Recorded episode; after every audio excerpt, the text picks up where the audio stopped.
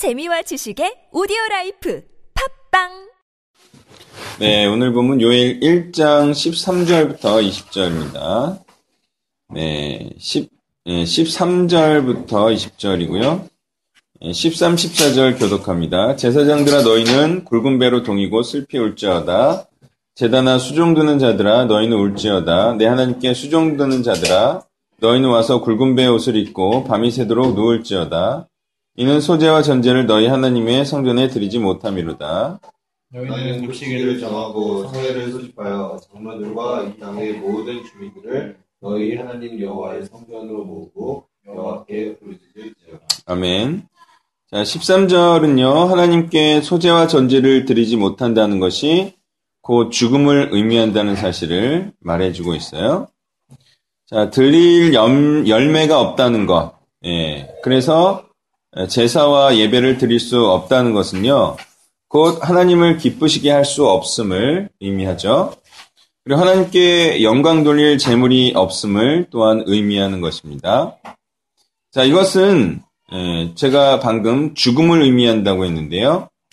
이것이 바로 죄 씻음을 받지 못하여 죽을 수밖에 없는 상태에 빠졌음을 의미하는 것입니다. 자, 이것은 원죄 이후에 열매 맺기 어려운 세상이 되었음과 동일한 것이겠죠. 또 생명을 유지하기 어려운 세상이 되었다는 것과 동일한 것입니다. 예, 즉, 죽음이 세상을 뒤덮은 것이고요. 그 원인은 인간이 범한 불순종이라는 제약 때문인 것이죠. 자, 그러니 열매는 곧 생명입니다. 예, 하나님께서 또한 받기를 원하시며 죄를 사해 주시는 희생 제물인 바로 헌신된 영혼임을 우리는 알아야 합니다. 그러므로 하나님께 올려드릴 헌신된 자가 없다는 것은요, 그리스도와 같이 복음을 위해 희생할 자가 없는 예, 바로 그런 공동체. 그런 공동체는 슬피 울며 소망 없음과 그 사람들이 죽을 것에 대해 심히 슬퍼함과 애통함이 있어야 하는 것입니다. 예, 죽기까지 그리스도를 따르겠다는 헌신된 제자를 양산하지 못하는 단체는 기독교에 기여할 수 있을지는 몰라도 그 자체로는 하나님 앞에 온 예, 존재의 의미가 없는 것이에요. 그러나 이러한 참담한 상황 중에서도 하나님께서는 구원받을 수 있는 방법을 제시하십니다. 전혀 구원받을 수 있는 방법이 없는 건 아니에요. 예, 그것은 절박하고 애통한 심령으로 말씀을 중심으로 모여서 하나님의 뜻을 향하고 위하는 부르짖음을 열심히 행하는 것입니다. 그것이 바로 14절이죠. 그렇게 진정으로 진리와 함께 하나님의 뜻인 성령을 찾고 구하고 두드리는 모습을 하나님께 지속적으로 보일 때 하나님께서는 은혜를 베푸실 뿐만 아니라 그런 자만이 베, 베푸신 은혜를 받아들일 수 있기 때문에 은혜가 그 효력을 발휘하게 되는 것입니다. 15절부터 20절 교독합니다. 슬프다 이날이여 여호와의 날이 가까웠나니 곧 멸망같이 젖는 자에게로부터 이르리로다.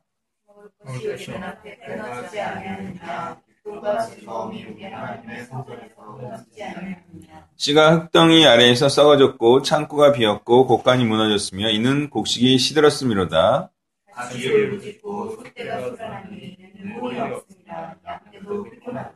여호와여 내가 주께 부르짖으오니 불이 목장의 풀을 살랐고 불꽃이 들의 모든 나무를 살랐음이니이다.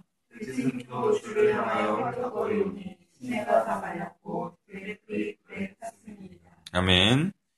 자, 예수님께서 회개하라, 천국이 가까웠느니라 라고 선포를 하셨어요.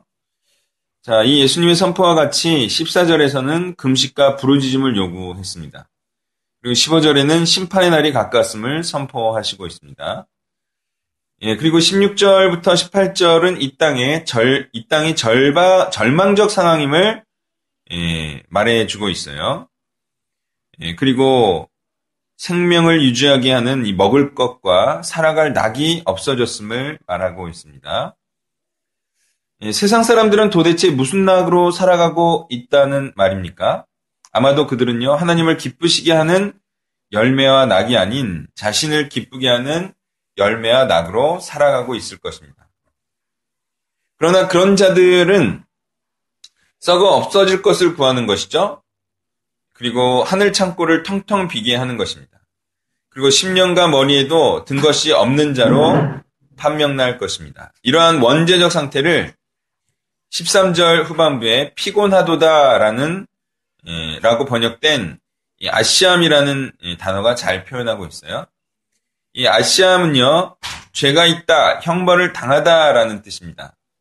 이것은 아담의 죄악으로 모든 피조물에게 죽음과 기근이라는 형벌과 예, 또한 죄가 있는 존재가 되었음을 말하고 있습니다. 즉 인간의 타락으로 모든 피조물은 죄 있는 존재와 죄의 형벌을 당하는 존재들이 되었는데요. 이것은 누구의 타락으로 일어난 일이라고요? 지금 20절에 보면 예, 들짐승도 예, 헐떡거려야 되는 상황이 되었고요. 예, 양 떼도 죄가 있는 상태가 되었어요. 형벌을 당하고 있는 것이죠. 이것이 누구의 제약으로 일어난 일이라고요? 네? 인간. 인간은 어떤 존재였길래 인간에 의하여서 모든 피조물이 타락하는 현상 또는 죄가 있는 현상, 형벌을 받는 상태에 이르렀을까요?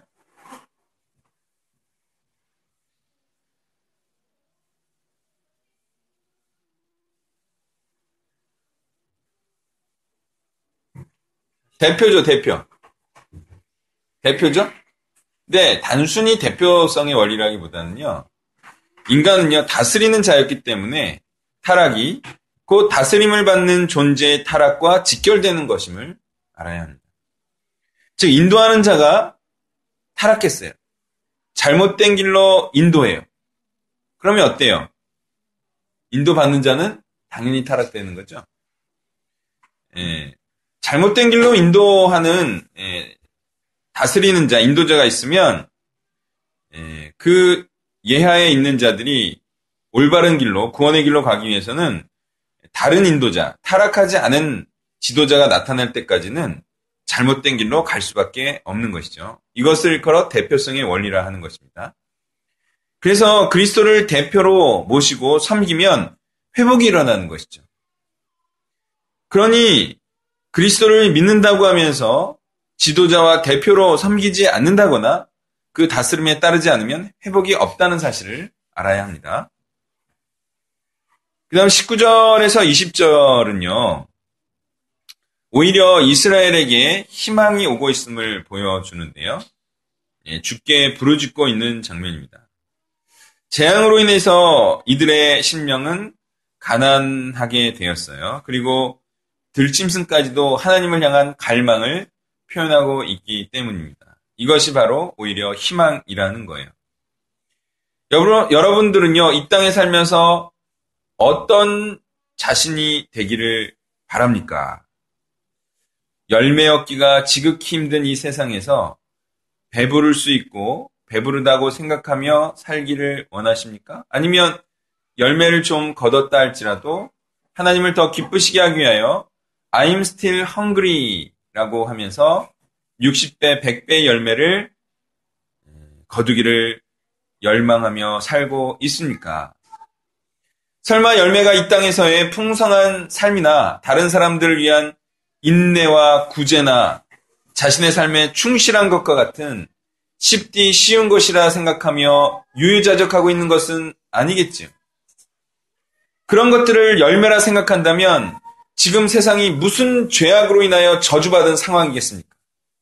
또한 무슨 열매 맺기 어려운 상황이겠습니까? 그런 열매는 세고 셌어요. 그런 것들은요, 배부러 터질 정도로 널, 널려 있어요. 그건 저주받은 상황이 아니에요. 우리는 마음을 가난히 하고 갈급한 심령으로 충성스럽게 그리고 인내를 가지고 해야 할 일이 있습니다. 그것은 하나님께서 기뻐 받으실 한 사람 한 사람의 헌신된 제자라는 그 사실을 알고 저주받은 세상에서 힘들어도 바로 그 일을 하는 참 사랑을 행하는 자가 돼요. 참 양선을 실행하는 자가 되어야 합니다. 진정한 하나님을 향한 온유자가 되어야 합니다. 자신이 하고 싶은 것을 절제하며 바로 이 일을 하는 자가 되어야 합니다.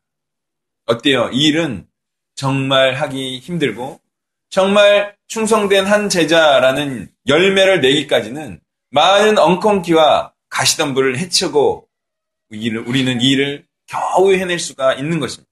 그러니 이렇게 해석할 때야 비로소 이 땅은 저주받은 세상이다. 열매 먹기 참 힘들다. 이런 얘기를 할 수가 있는 것입니다. 또한 솔직히 다른 일들은 잘 돼도 별 의미가 없지 않습니까? 여러분 사업이 잘 돼도 학원이 잘 돼도 승진해 봐야 그렇게 해서 뭘 하자는 거예요. 믿는 자들의 믿는다고 하는 자들의 모습을 한번 보세요. 그렇게 해서 만족이 있고 그걸로 끝입니까? 그 계속 그 일을 하고자 원합니까? 그 사람들이? 아니요. 예수 믿는다고 하는 자들은 그렇게 해서 그걸 가지고 뭘 하려는 거예요? 뭘 하려는 거죠? 그렇죠. 잘 보세요. 예수 믿는 자들이 사업을 해요. 뭐 학원을 해요. 막 학원을 해가지고 막 번창하게 해가지고 막 그 다음에 승진을 해가지고 그래서 그들이 그걸 계속하자는 겁니까? 신앙적 양심 있는 자들 그렇지 않아요. 그거 갖고 뭐 하자는 거죠? 그거 갖고 뭐 하겠다는 거야? 예, 선교를 하자는 거예요. 그 사람들. 그러니까 그거 가지고는 사실은 험하다는 것을 그들도 알고 있어요. 그러니 믿는 자들이 정말 이루고 싶은 건 뭐냐? 믿는 자들을 만들어내고 싶은 것이에요. 이것이 믿는 자들이 원하는 것이고 또 하나님께서 원하는 것이죠. 그 더 이상 우리가 무엇을 말하겠습니까? 모두 이 일에 매진해야 하는 것입니다. 자, 열매 없는 세상에서 여러분 다른 사람을 먹여 살리는 것은 무엇이라고요? 바로 열매입니다. 열매. 그러면 내가 다른 사람을 살리기 위해서 내가 먼저 무엇이 돼야 할까요? 내가 먼저 열매가 돼야 합니다. 그리고 열매가 될 때야 비로소 내가 다른 사람에게 그 씨를 뿌려서 또 다른 자도 열매를 열매가 되게 하는 그런 열매 맺는 일을 할 수가 있는 것이죠. 그리하여서 너도 열매가 되고 너도 열매가 되고 그런 열매 맺는 일 60배 100배의 열매를 맺는 일을 우리가 비로소 할 수가 있는 것입니다.